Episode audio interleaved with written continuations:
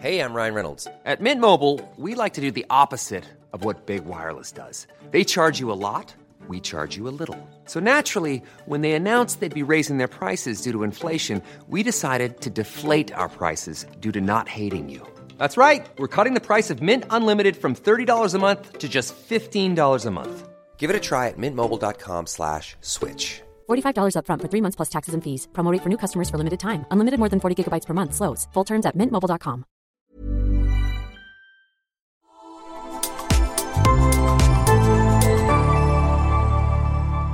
Asennemedia.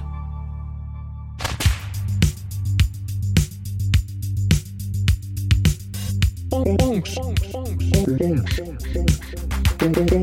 onks, ok. Se on kuulkaas jälleen kerran homon terve kaikille meille runkkareille, joiden seksuaalikasvatus on jäänyt yhtä vajavaiseksi kuin kondoomi tumman kellertävän banaanin päälle biologian tunnilla. Meille, joiden seksuaalikasvatus pulpetin äärellä piti sisällään ahitsilla ja milläs muullakaan kuin teiniraskauksilla pelottelu, joka oli muuten niinkin tehokasta valistamista, että tarvittiin yhdet synnytystalkoot, että meidän sukupolvi uskalsi alkaa taas harrastaa seksiä. Sitäkin lähetyssaarnaajassa lauantaisin saunan jälkeen. Tervetuloa kuuntelemaan Onks OK-podcastia ja samalla ihmettelemään seksuaalisuutta ja kurkistamaan seksiä suoraan silmiin. Minä olen Mansenkovin tumputtaja Brightsella ja teidän oma lähetyssaarnaaja, eli tämän podcastin juontaja Dier Peso.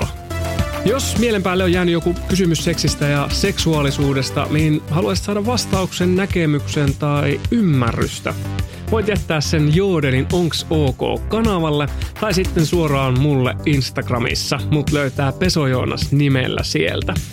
Tää kysymys saattaa päätyä sitten Dier Peson käsittelyyn ehkä. Ennen kuin mennään asiaan, niin heitän tähän väliin, että olen tehnyt tätä podcastia nyt neljä jaksoa. Tämä on viies ja tänään ylitetään ensimmäisen kauden puoliväli. Aika hurjaa.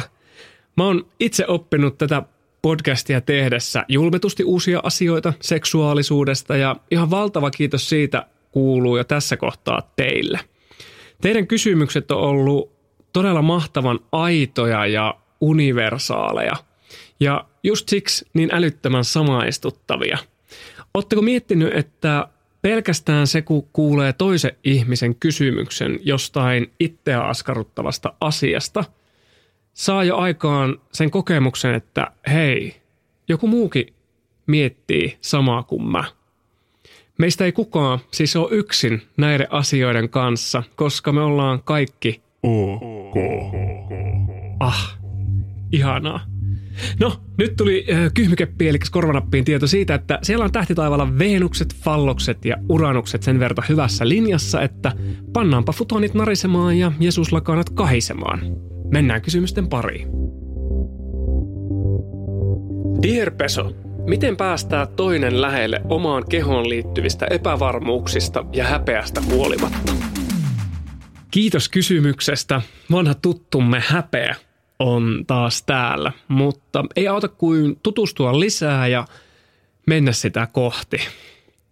Toisen ihmisen päästäminen iholle on iso asia. Siinä ollaan aika paljaana, ei pelkästään kirjaimellisesti paljaana, vaan enempi avataan itsestä jotain tosi yksityistä, oma kehomme ja myös mielemme, koska eihän noita kahta saa toisistaan irralleen.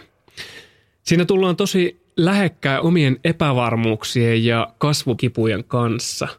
Mitä hän tuo musta ajattelee? Näkeeköhän hän mut niin kuin mä näen itseni?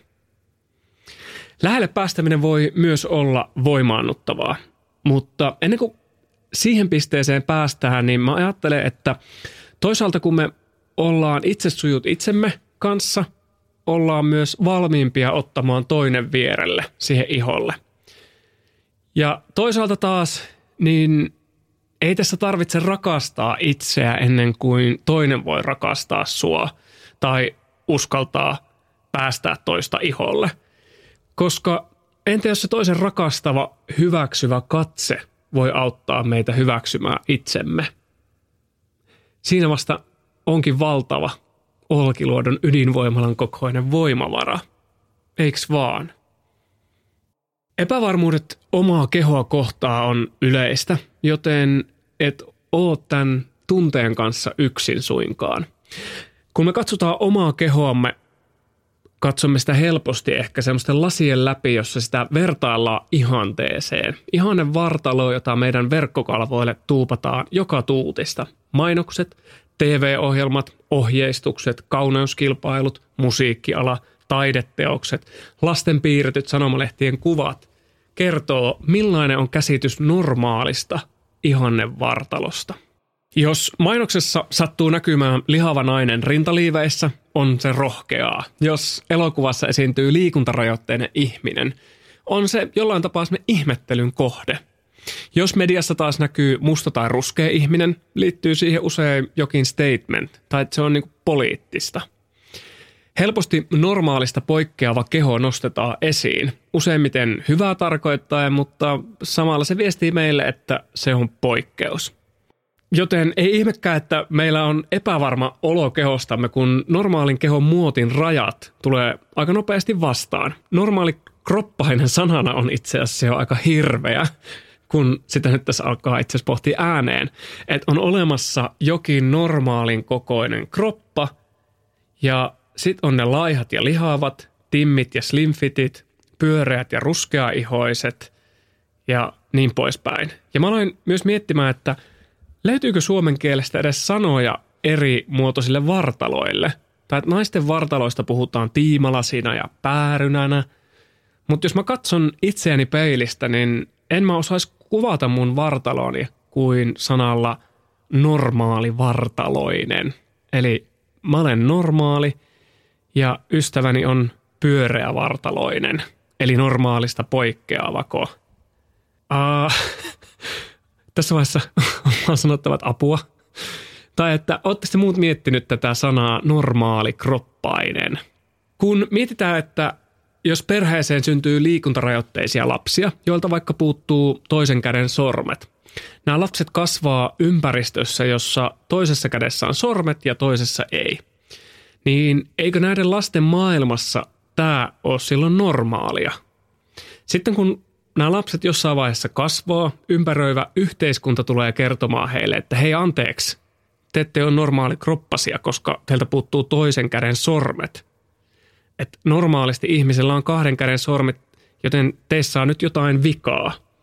Ja tähän on siis tosi ankeeta, ja tätä tapahtuu varmasti monelle meistä. Olimme liikuntarajoitteisia, lihavia laihoja, ruskeita, mustia ja niin poispäin. Että se yhteiskunta tulee kertomaan – sulle, että sä et ole normaali. Kaikki kehot on normaaleja ja tätä ajatusta meidän tulisi kuvittaa myöskin todeksi. Mutta palataan siihen, mitä yksilönä sä pystyisit tekemään asialle teidän suhteessa ja sun minä-suhteessa. Mä olin kirjoittanut tähän kohtaan, että äh, itsetunnon harjoittaminen on amain onneen. Mutta mun ihana osaava ja lempeä tuottajani Tiina Svensk heitti mielenkiintoisen kierteen. Me elämme sellaisessa ajassa, missä paremmalla itsetunnolla pyritään korjaamaan hankalia tunteita ja kokemuksia. Että kun on parempi itsetunto, niin se helpottaa. Psykiatrit ja psykologian kentän tyypit kuitenkin kritisoi tätä ajatusta, koska parempi itsetunto on ihan pirun hankala mitattava määritelmä – sen sijaan esimerkiksi psykoterapeutti Emilia Kujala kannustaa paremman itsetunnon vaalimisen sijaan harjoittamaan itsemyötätuntoa. Öö, onkohan mä muistanut sanoa siis, kuinka onnekas mä olen, että mun tuottaja opiskelee seksuaalikasvatusta ja on äärimmäisen utelias ja fiksu ihminen. Mä olin aivan kokonaan unohtanut itsemyötätunnon ja sen harjoittamisen, joten kiitos Tiina, kun kuuntelet tätä, niin saat myöskin kiitokset tätä kautta perille. Mä oon aina yrittänyt muistuttaa Tiinaa siitä, että kuinka tärkeää työtä se tekee tämän podin parissa. Tiina jatko vielä tätä kommenttia jakamalla, miten itsemyötätuntoa voi sitten harjoittaa. Kohta yksi tietoisuustaidot, eli se, että kykenet tunnistamaan ja huomaamaan ajatuksesi. Kuten tässä tapauksessa se lähelle päästäminen tuottaa epävarmuutta. Ollaan tietoisempia siitä, mitkä ajatukset tai tunteet siellä herää. Kakkoskohta on jaettu ihmisyys, eli kyky ymmärtää se, että et ole maailman ainoa ihminen, joka tuntee näin. Kolmos kohta ja viimeinen kohta, itsensä kohteleminen myötätuntoisesti, eli se, että harjoitat aktiivisesti lempeää minäpuhetta, mielen medialukutaitoa ja kohtelet itseäsi paremmin niissä tilanteissa, kun vaikea tunne ilmestyy. Kenenkään ei tarvi olla sinut itsensä kanssa tai rakastaa itseään, vaan harjoitella olemaan itsensä kanssa silloinkin, kun me ollaan epävarmoja. Meidän ei tarvitse silotella itseämme ö, niitä vaikeita tunteita pois, mutta konkreettisilla teoilla omaa oloa voi auttaa myös helpommaksi. Itsemyötätuntoa voi myös harjoittaa esimerkiksi tämmöisen peiliharjoituksen avulla, johon mä törmäsin Nautinnon salat minidokkarissa. Ja mm, no, mä itse suhtaudun aika skeptisesti tämän tyyppisiin ö, itsensä hyväksymisharjoituksiin, kunnes mä aloin kelaamaan, että tätä mä oon itse asiassa tehnyt mun elämässä ilman, että mä oon tiennyt tehneen jotain harjoitusta. Eli siis seissyt peili edessä alasti, katsonut itseäni ja vartaloani, tehnyt tuttavuutta siihen – nähnyt ne mun epävarmuudet, ne kohdat, mitkä tuottaa mulle epävarmuutta ja yrittänyt tutustua niihin ja tehdä semmoista sinun kauppaa. Tässä peiliharjoituksessa on tarkoitus juurikin seistä peili edessä niin alastomana kuin pystyt. Et aloitat siitä, mikä tuntuu susta hyvälle. Kirjoita ylös semmoisia asioita, joista sä pidät sun kehossa – Mielen päälle saattaa nousta ekana ne epävarmat kehon osat, jotka yhteiskunta on opettanut sut näkemään epäkohtina. Jätän tällä kertaa nämä ajatukset kuitenkin sivuun ja etsi asioita, joista sä pidät. Mulla mun hymykuopat on aina ollut kohta, mistä mä oon tykännyt. Samoin nenä, tummat kulmakarvat, korvat, ää, perse ja pitkät sormet. Tällainen tapa katsoa itseä peilistä on parasta vasta-ainetta kulttuurisia viestejä vastaan, jotka kertoo sulle, mikä kaikki on väärin kehossasi ja asiat, jotka pitäisi korjata ennen kuin saat pitää itsestäsi. Et jos mietitte I Love Me-messuja, jotka on ainakin ollut joskus, niin konseptina nimi sanoo, että rakastan itseäni ja kehottaa rakastamaan itseäni – ja messujen sisältö sanoo, että sitten vasta kun sä oot valkassut sun hampaasi, kihartanut hiukset, meikannut itsesi kauniiksi ja syönyt kilon goji-marjoja, ostanut sanan kerran joukapassia ja tehnyt kymmenen yllätyskykyä Zoom-palaverissa kompressorisukat jalassa ja sit vasta voit itse asiassa rakastaa itseäsi, ehkä. Ainakin seuraavan vuoden messuihin asti. Et tämmöisessä hassussa yhteiskunnassa me eletään, mutta yritetään – taistella nimenomaan näitä viestejä vastaan. Tämä peiliharjoitus ei ole mikään siis helppo harjoitus. Muistan, kun teini-ikäisenä olin fysioterapeutilla ja se laittoi mut peili eteen alushousut jalassa ja kävi kaikki kohdat mun kehosta läpi, mitkä oli vinossa tai mutkalla. Se hetki oli aivan kamala ja vasta vuosien jälkeen mä menin seuraavan kerran peili eteen ja aloin yrittää katsoa mun kehoa äh, uudestaan eri silmin – Haastavan tästä harjoituksesta tekee, jos ei sovi kulttuurisesti rakennettuun kauneusihanteeseen tai koet syrjintää kehosi takia. Tämä tekee tästä harjoituksesta entistä tärkeämpää ja arvokkaampaa myös. Toistojen kautta tulee harjoituksen voima myöskin esiin, eli uudelleen ja uudelleen. Mitä enemmän teet tätä, sitä enemmän alat näkemään itsesi kirkkaiden silmien läpi. Tämän saman peiliharjoituksen voi yrittää tehdä myös puolison kanssa tai ihmisen, johon sä luotat ja koet olosi turvalliseksi hänen seurassa. Puoliso tai ystävä saattaa nähdä ne sun epävarmat kohdat juurikin viehättävinä, kiihottavina tai kauniina. Tai harjoituksen voi tehdä niin, että aloitatte sanoilla, kerrotte oman kehonne parhaimpia puolia ja jossain vaiheessa voitte ottaa kosketuksen mukaan – Ota vaikka kumppania eka kädestä kiinni ja vie hänen käsi niihin kohtiin sun kehoa, jotka koet itse viehättäväksi ja kuumaksi.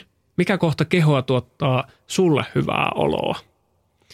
Muistetaan, että me ollaan täällä toisiamme varten ja me saadaan myös pyytää apua meidän rakkaalta ihmisiltä vaikeisiin hetkiin. Ei oman kehon epävarmuuksien kanssa tarvitse jäädä yksin ja pakertaa yksin kuntoon eheää ja vahvaa itsetuntoa. Tässä kannattaa edetä kuunnellen itseä ja miettiä, että tämä on matka, mikä kestää elämän tappiin asti. Mua ainakin jännittää nyt jo, miten mun keho tulee muuttumaan iän myötä ja miten mä tuun itse suhtautumaan siihen muutokseen. Ja totta kai, että miten muut suhtautuu siihen myöskin. Lempeitä hetkiä itsesi ja kehosi kanssa. Oot ok. Dear Peso, jäänkö kiinni naapureille tai postin jakajalle, jos tilaan seksileluja netistä? Jodi, seksikaupat, ne on tehnyt tilaamisesta hyvinkin sensitiivistä, joten ei hätää. Todennäköisesti et tuu jäämään kiinni. Paketit tulee usein hyvin neutraaleissa pakkauksissa ja lähettäjänä ei ole nettikaupan nimi, vaan yritys, jonka nimestä ei voi päätellä, että minkä alan toimija on kyseessä. Eli prosessi on tehty juurikin vastaanottaja huomioiden. Mullahan kävi kerran ulkomailla niin hauskasti, että kävin seksikaupassa ja lähdin sieltä ostosten kanssa tämmöiselle jokiristeilylle – Sinne sitten istuin muiden risteilijöiden keskellä ja mun kassi kaatui siihen lattialle ja ne mun seksikauppaostokset levisi siihen kuin pesosen eväät. No, siellä seksikaupassa nämä tuotteet oli kuitenkin paketoitu paperi ympärille. Juurikin huomioiden tällaiset tilanteet. Nauratti niin perkeleesti, kun mietin, että mä oon ainoa, joka tiesi, mitä kaikkea meidän silmien edessä oli siinä jokiristeilyaluksen lattialla – Keski-Euroopassa on myös astunut seksikauppaan sisään. Luulen, että mä menin kirjakauppaan. Isot ikkunat oli auki vilkkaalle kadulle ja tunnelma oli hyvinkin erilainen, mihin ollaan totuttu, kun astutaan seksikauppaan sisään. Ja mä itse ainakin toivoisin, että seksikaupat muistuttas enemmän terveyskauppoja ja tämmöisiä lifestyle-myymälöitä – koska kyseessä on kuitenkin seksuaaliterveyden edistämiseen tarkoitettuja välineitä, joita ei tarvitse piilottaa minnekään kellariin tai johonkin suljettujen ikkunoiden taakse hähmyiseen paikkaan. Mutta nyt mä päästän sut seksilelutilauksen pariin ja sassiin. Mitä on muun sukupuolisuus? Onko se ok? Entä jos en istu lokeroihin siitä, mitä on olla mies tai nainen? Vitsit, miten hyvä kysymys ei hätää, ei tarvi istua, sillä lokerot on usein aika ahtaita ja tuntuu, että niitä on myös nuo kaksi mainitsemaasi. Mutta on paljon, paljon muutakin, ää, muitakin lokeroita kuin noin kaksi. Muun sukupuolisuus, niin se on ok, enemmän kuin ok. Kun puhutaan sukupuolista, on hyvä muistaa, että sanat, joilla tänään puhutaan, muuttuu ajan ja tiedon kertymisen mukaan. Eli jos nyt saavuit 2070-luvulta kuuntelemaan Dier Pesoa, voi olla, että puhumani tieto on vanhentunutta. Sitä itse pitkään eli maailmassa, jossa oli vain mies ja nainen. Ja kyllähän se biologian sen nyt sanoo, että on olemassa vain mies ja nainen. Nyt kun mä aloitin mun seksuaalineuvoja opinnot, niin ekalla luennolla meille käytiin sukupuolta läpi ja – se ei ollutkaan niin yksiselitteistä, vaan ennen kaikkea aika moninainen ilmiö. Sukupuolen käsitettä voidaan hahmottaa seuraavanlaisesti. On olemassa biologinen sukupuoli, eli anatominen, geneettinen ja hormonaalinen. Tätä me usein korostetaan, joka voi johtaa harhaan. XX ja XY-kromosomit ja kehon sukupuolitetut piirteet, eli mies-nais ja jaottelu – niin ei olekaan enää nykytiedon valossa kuranttia kamaa. Eli nykytiedon valossa on pystytty jo todistamaan, että biologinen sukupuoli ei ole kaksinapainen, vaan sinne mahtuu eri variaatioita. Intersukupuolisuus tarkoittaa joukkoa erilaisia luonnollisia variaatioita, joissa kehon synnynnäiset sukupuolitetut piirteet, kuten kromosomit, sukuelimet tai hormonitoiminta – eivät ole yksiselitteisesti nais- tai miestyypilliset. Nyt jos susta tuntuu, että Dear Peso muuttaa täällä biologian lainalaisuuksia, niin ei. Tämä aihe on mulle itselle kanssa uusi ja tässä vasta tutustun myöskin tähän sukupuolen moninaisuuteen. Ja kyllä se on mussakin herättänyt ristiriitaisia tunteita, kun aikaisemmin on kerrottu toista ja nyt sitten nykytiedon valossa toista. Mutta esimerkiksi sukupuolen osaamiskeskuksen sivuilla on hyvin kerrottu tästä aiheesta selkokielisesti lisää. Ja tieto lisää usein ymmärrystä. Näin mä niin kuin haluan ajatella ja lohduttaa myöskin itseäni siitä, että vaikka mä en nyt jotain ymmärrä, niin tiedon valtatiellä siellä oleminen niin lisää myöskin ymmärrystä. Mä laitan linkin kuvauskenttään äh, tonne sukupuolen osaamiskeskuksen sivuille, josta sä pääset lukemaan lisää tästä aiheesta. Mutta mennään näihin sukupuolen käsitteisiin lisää, eli biologinen – sukupuoli ja sitten on juridinen sukupuoli, joka on sitten taas se, mikä meille vahvistetaan, kun me synnytään. Ja se löytyy myös meidän henkilötunnuksesta. Suomessa pystyy tällä hetkellä olemaan juridisesti nainen tai mies, mutta tätä asiaa yritetään lainsäädäntöä muuttamalla muuttaa samaan suuntaan kuin esimerkiksi Saksassa, Kanadassa tai Intiassa. Sitten on sosiaalinen sukupuoli, eli millaisia rooleja meillä on sukupuolille. Kulttuuri ja normit vaikuttaa tähän. Miten ulkopuoliset ihmiset olettaa henkilön sukupuoleksi nähdessään hänet. Tämä sosiaalinen sukupuoli on vähän niin kuin yhteisön kokemus ja tulkinta yksilön sukupuolesta. Sitten on se tärkein, eli sukupuoli-identiteetti, eli se miten sä itse koet sukupuolesi – itse määritelty sukupuoli-identiteetti on itse asiassa yksi tärkeimmistä ja THL suosittelee myös tätä, jos mietitään ihmisen äh, sukupuolen äh, hahmottamista. No, tästä päästään itse kysymykseen muun sukupuolisuudesta. Äh, kun me puhutaan muun sukupuolisuudesta, äh, tarkoitetaan me silloin sukupuoli-identiteettiä, joka ei ole yksiselitteisesti miehen tai naisen identiteetti, vaan ehkä – näiden yhdistelmä tai sitten jotain muuta.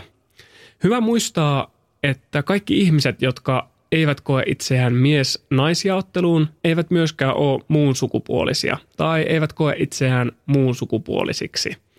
Jokaisella on oikeus itse määrittää tai olla määrittämättä sukupuoltaan. Suomessa kieli ja määritteet hakee selkeästi vielä paikkaansa, mikä saattaa aiheuttaa sen, ettei kieli tavoita aina täydellisesti ihmisten kokemusta. Termit muuttuu ja elävät jatkuvasti, mutta juurikin kielellä on valtava voimavara meille löytää selityksiä siitä, mitä me tunnetaan. Sen takia on myös tärkeää, ettei käytä kielen tuomaa valtaa väärin, vaan toista kunnioittain – jos susta tuntuu, että ne sun kokemukset naisen tai miehen lokerosta ei tunnu omilta, ei hätää, se on ok. Ja yleisempää, mitä ehkä luuletkaan. Ehkä sen oman sukupuoli-identiteetin hahmottamiseen voi auttaa löytää tarinoista tai mediasta kaltaisiaan. Suomalainen TV ei välttämättä ole se paras, mutta kansainväliset striimialustat ja some antaa mun mielestä ainakin hyvin peilipintaa – Voisin suositella Instagramista sellaisia tilejä kuin Smokfi, joka on siis sukupuolen moninaisuuden osaamiskeskus. Sitten esimerkiksi Piki Rantanen, joka on muun sukupuolinen mediahäärä. Ja Setalla on paljon erilaisia tilejä, joiden kautta voi löytää myös erilaisia tapahtumia, joissa pääsee tutustumaan aiheeseen lisää ja ehkä tutustumaan ihmisiin, joilla on samoja ajatuksia sukupuoli-identiteetistä – Mä toivoisin kovasti, että me saataisiin enemmän moninaisia tarinoita esiin, jolloin mahdollisimman moni löytäisi reflektiopintaa, löytää kaltaisia ihmisiä ja kokemuksia siitä, että tulee nähdyksi yhteiskunnassa. Hey, I'm Ryan Reynolds. Recently, I asked Mint Mobile's legal team if big wireless companies are allowed to raise prices due to inflation. They said yes. And then when I asked if raising prices technically violates those onerous two-year contracts, they said, "What the f*** are you talking about? You insane Hollywood ass." So to recap, we're cutting the price of Mint Unlimited from $30 a month to just $15 a month. Give it a try at mintmobile.com slash switch. $45 up front for three months plus taxes and fees. Promo for new customers for limited time. Unlimited more than 40 gigabytes per month. Slows. Full terms at mintmobile.com. When you're ready to pop the question, the last thing you want to do is second guess the ring At Bluenile.com, you can design a one of a kind ring with the ease and convenience of shopping online. Choose your diamond and setting. When you find the one, you'll get it delivered right to your door. Go to Bluenile.com and use promo code LISTEN to get $50 off your purchase of $500 or more. That's code LISTEN at Bluenile.com for $50 off your purchase. Bluenile.com code LISTEN.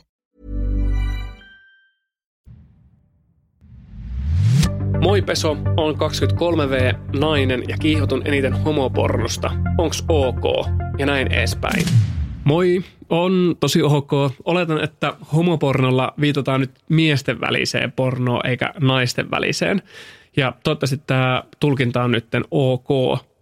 Seksuaalinen suuntautuminen ei tarkoita, etteikö voisi kiihottua pornosta kuin pornosta. Voit olla hetero, rakastua naiseen tai olla hetero ja kiihottua homopornosta. Kaikki on ok. Toiset ihastuu tai kiihottuu sukupuolesta, toiset taas ihmisestä tai sukuelimestä. Jokaisella on myös oikeus itse määrittää oma seksuaalisuus, mikä ei taas kuulu muille lainkaan. Ehkä siinä homopornossa sua ei kiihota se homous, vaan ehkä ne miehet ja niiden välinen seksi ja erotiikka. Tai sitten sua juurikin kiihottaa se homous. Meillä on myös taipumus lokeroida itseämme erilaisiin seksuaalisuuden lokeroihin, jolloin saattaa tuntua ehkä hassulle, että heterona kiihottuu homopornosta. Nämä lokerot on tietyllä tapaa vähän turhia, tiukkarajaisia ja voi olla myöskin leimaavia. Mä itse koen, että se on hienoa, että sä oot löytänyt itseäsi kiihottavaa katseltavaa. Se on ok ja näin edespäin. Dear Peso, Itellä on kova halu saada lapsi mieluiten nyt. Onks ok? Puoliso ei ole vielä valmis ja kunnioitan tätä tunnetta ja näkökulmaa. Nyt tästä on kuitenkin muodostunut itselle seinä seksissä. Mun keho haluaa lapsen, fantasioin raskaudesta ja se saa mut ylipäänsä haluamaan seksiä. Koen oloni petturiksi raskaushaaveeni ajamana pannessa. Ongelma on päässäni, eikä puolisoa haittaa, mutta itseä hävettää ja ärsyttää. Uh, wow. Miten suurten tunteiden ja aiheen äärellä ollaan. Uh, kiitos, että jaot tämän meille. Uh, iso kyssäri ja uskon, että et se suinkaan ole ainut, jolla on samanlaisia ajatuksia. Uh, voinko vähän jopa tärisyttää nyt, kun mä aloin vastaa tähän kysymykseen. Hienoa, että ymmärrät sun puolisoa ja hän taitaa ymmärtää sua myös. Nämä asiat ei välttämättä mene aina saman tahtisesti parisuhteessa ja se ei ole helppoa. Sanoit, että puolisoa ei haittaa tähän fantasia, mutta ongelma on sun päässä ja koet siitä häpeää. Muista, että fantasiat on vapaata aluetta ja ne voi kertoa meille paljon tärkeää informaatiota meistä itsestämme – on selvää, että raskaus on sulle tärkeä haave. Tietenkin se pyörii silloin mielessä. Voiko asiasta puhua kumppanille ehkä sopia, että milloin raskauskeskustelu otettaisiin esiin uudelleen? Tai voiko seksistä pitää taukoa, jos se ei tunnu hyvältä? Mutta tärkeintä on muistaa se, että sä et ole yksin – Lapsen hankkiminen on iso asia ja moni meistä pohtii sitä etenkin, kun saavumme tiettyyn ikään. Ja tämä meinaa nyt siis sitä, että sosiaaliset odotukset ulkopuolelta voi lisätä painetta lapsen hankinnalle. Asia alkaa pohtimaan, kun ystävät saa lapsia ja monella on huoli myös siitä, voiko saada äh, lasta tietyn iän jälkeen. Vauvakuumeen taustalla on monen tekijän summa ja naisilla vauvakuumeen kokemiseen liittyy voimakas periytyvä piirre. Mä löysin Ylen Tiede Ykkösen artikkelin, jossa aiheesta puhuttiin. Tässä artikkelissa haastateltiin evoluutiobiologian dosentti Markus Rantalaa. Hän nosti vauvakuumeesta puhuttaessa esiin hormonit ja neurovälittäjäainekset. Monesti vauvakuumeesta puhuttaessa puhutaan ympäristön ja kulttuurin vaikutuksista – tässä kirjoituksessa kerrottiin, että vauvakuumeen taustalla vaikuttavia hormoneja on ainakin kaksi. Oksitosiini tuottaa hoivakäyttäytymistä ja estrogeeni puolestaan liittyy haluun saada lapsia. Naisilla, jotka haluavat saada enemmän lapsia, oli brittitutkimuksen mukaan korkeammat estrogeenitasot. Toisissa tutkimuksissa on puolestaan havaittu, että naisilla, joilla on korkea testosteronitaso, on pienempi halu hankkia lapsia. Mä en näistä hormoneista, hormoneista osaa itse tämän enempää sanoa, mutta mä halusin nostaa ne sen takia esiin, että ne voi olla yksi selittävä tekijä siihen, mitä tunnet nyt.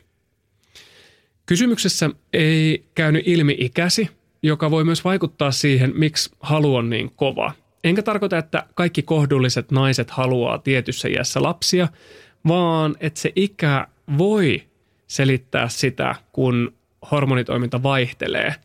Odotukset ulkopuolelta kasautuu myös tai yksinkertaisesti oma pelko siitä, että kohtaa liian myöhäistä, niin kasvaa. Tämä on niin tosi monisyinen juttu. Mm. No, mutta niin kuin mä alussa sanoin, niin aihe on laaja ja omakin ymmärrys kaikista syistä ja seurauksista ei meinaa riittää. Ja sitten vielä tunteet, joihin tämä, tämä niin liittyy, niin ne on niin suuria. Niin sen takia haluan korostaa, että äh, kiitos kun sanoitit sun tunnettas ääneen. Aihe varmasti ärsyttää ja turhauttaa ja hävettää. Ja nämä tunteet on kaikki sallittuja myös.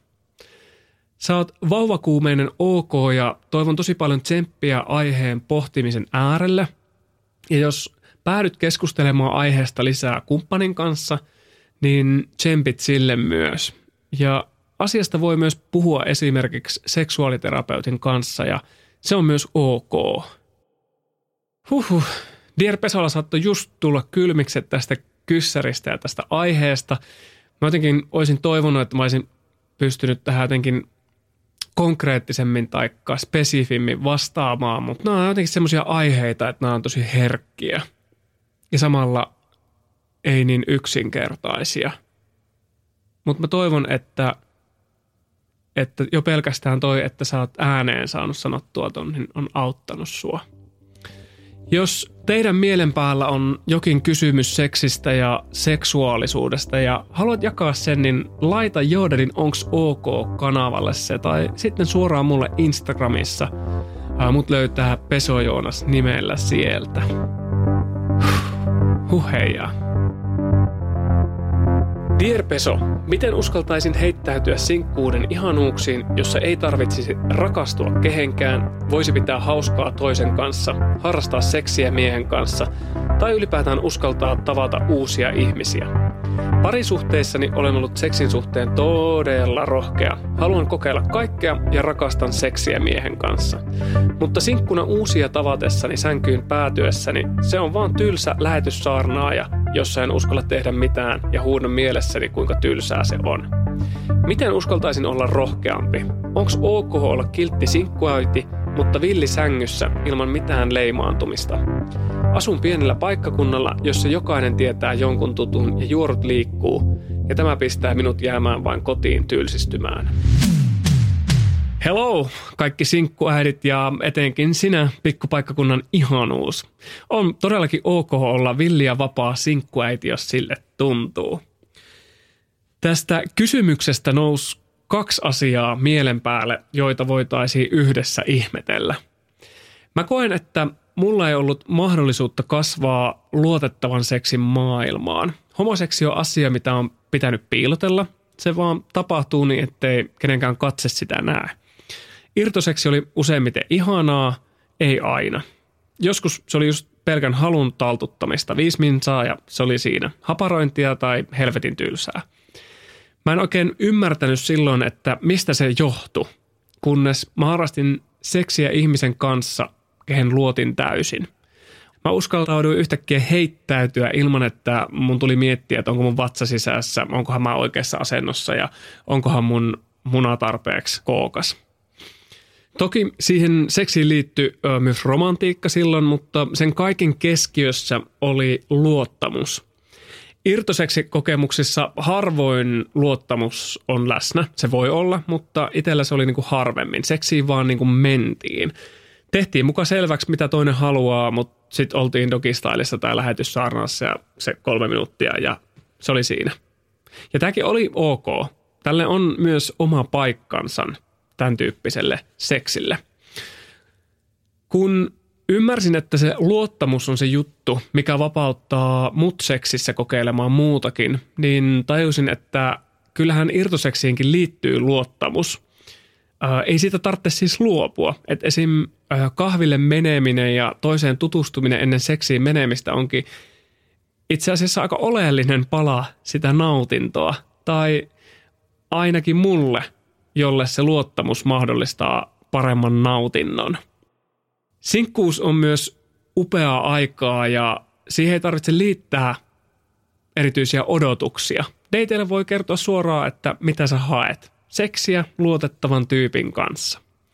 Me nähdään sinkkuus asiana, mistä tulisi jollain tapaa päästä eroon, eli ihastua, rakastua ja seurustella. Voisiko sinkkuus kuitenkin olla se päämäärä tai se, mitä sä haluat ja toivot elämältä, jolloin vois heivata parisuudeportaat paikallisen salen postin palautuspisteelle.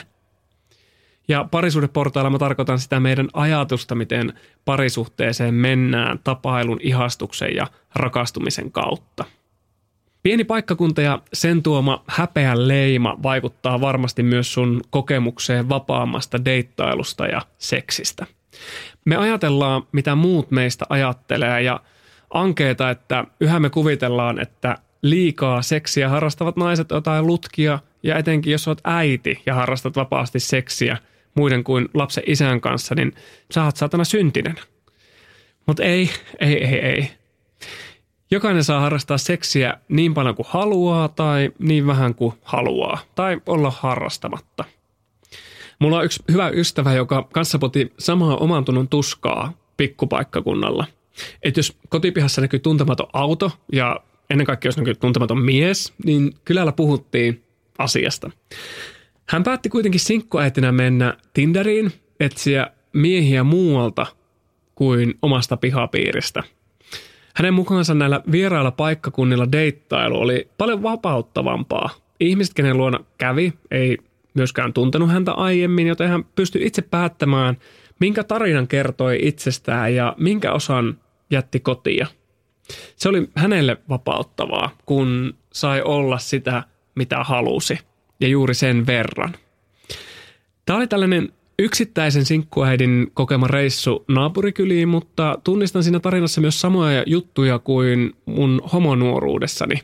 Oli helpompi hakea seuraa ympäristöstä, joissa ihmiset ei tuntenut mua, etkä todennäköisesti törmännyt heihin arjessa enää uudestaan.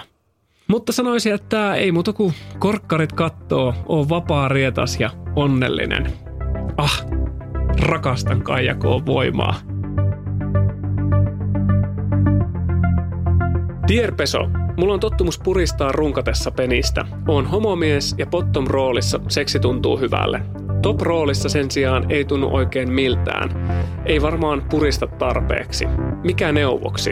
Haluaisin monipuolisempaa seksiä ja kaipaan selkeitä askeleita sitä kohti. Yes, penis, aina yhtä innostava aihe. Ymmärrän täysin, että monipuolisempi seksi on asia, jota moni meistä varmastikin kaipaa et ole asian kanssa suinkaan yksin. Mä jotenkin pitkään luulin, että kundien penikset toimii kutakuinkin samalla lailla. Että se, miten mä puristan itse tyydyttäessä itseäni, toimii toisellekin. Ja näinhän se ei tietenkään ole. Penikset ja niiden tuntoherkkyys etenkin terskan kohdalla on yksilöllistä. Toiselle riittää hellempi puristusote ja toisille nimenomaan kova tai kovempi. Kysymällä puristanko liian kovaa tai pehmeästi, selviää miten toisen penis tuntee kosketuksen. Itellä on kokemusta peniksestä, jota tuli puristaa tosi kovaa, jotta se tuntui edes jossain joltain. Silloin mä ajattelin, että jos mun penistä puristaa noin lujaa, niin se varmaan leviäisi käteen. Tämä ero havainnollisti mulle peniksien eroja ja sitä, miten eri munalliset tyydyttyy peniksen koskettelusta – ja sama toimii tietysti anaaliseksissä. Eli on ihan normaalia, että anaaliseksi aikana kaikissa eri asennoissa tai eri kumppanien kanssa nautinto ei välttämättä tunnu samalle. Mä ehkä itse lähtisin testaamaan eri asentoja kumppanin kanssa, jos siis et ole vielä testannut tätä. Porno tai kamasutra voi olla tässä hyviä inspiraation lähteitä, eri asentojen pariin. Tosin Kamasutra on aika heteropainotteinen, mutta sieltä löytyy joitakin analiseksiin olevia asentoja. Eri asennoissa penis ja terska, jossa on hermopäätteitä eri kohdissa, voi osua rektumiin eri tavoin ja sitä kautta stimuloida nautintoa. Eri asennoissa voi olla valtavasti eroja sen suhteen, mikä tuottaa nautintoa, joten sen takia mä kannustan kokeilemaan ää, ja oppimaan sitä kautta, että mitkä asennot tuottaa just sulle parhaiten nautintoa. Terska ei ole myöskään ainoa nautintoa tuottava kohta peniksessä, vaan peniksen eri kohdat voivat stimuloida nautintoa ja tuottaa orgasmin. Yksi aivan killeri juttu, mikä vaatii ottavalta osapuolelta kylläkin aika paljon, on lantiopohjan lihasten ja sulkijalihaksen aktivointia. Lihaksia puristamalla voidaan saada myös painetta peniksen ympärille. Tämä vaatii siis tosi paljon ottavalta osapuolelta, sillä lantiopohjan lihasten löytäminen ja niiden aktivointi vaatii harjoittelua. Eli voisiko tästä puhua kumppanin kanssa mm, ja miettiä, että jos te treenaisitte vaikka yhdessä tätä ää, sulkialihaksen aktivointia, lantiopohjan lihasten aktivointia ja miten sitä voi yhdistää siihen yhdyntään, penetraatioon. Sitten mä mietin myös, että voisiko seksileluista olla apua tässä. Flashlight tai munarengas. Mä en siis itse osaa nyt sanoa, mutta mä aloin miettiä tätä myöskin ääneen, että miten sitä seksiä voi vaikka monipuolistaa muutenkin kuin penetraatiolla tai vahvistaa sitä nautintoa munarenkaalla. Mulle vinkattiin myös parista Instagram-tilistä, jossa voisi myös olla apua. Tämmöinen kuin Cam Fraser, Cam Fraser, joka on siis erikoistunut miesten seksiin, uh, niin, niin sen Instagram-tili tai sitten Kamalabin Instagram, josta voi myös löytää vinkkejä monipuolisemman seksin pariin. Aihe on herkkä, joten kiitos sen ääneen sanoittamisesta.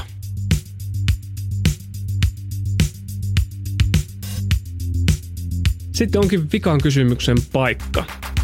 Dear Peso, onks ok, että meikä mandarin lähtee vesijuoksemaan ja teikä tampurin lopettaa nyt? Jes, on ok. Nähdään ensi jaksossa. Tai siis kuullaan. Tähän on podcast Joonas.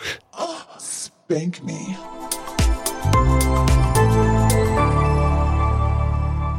Asennemedia.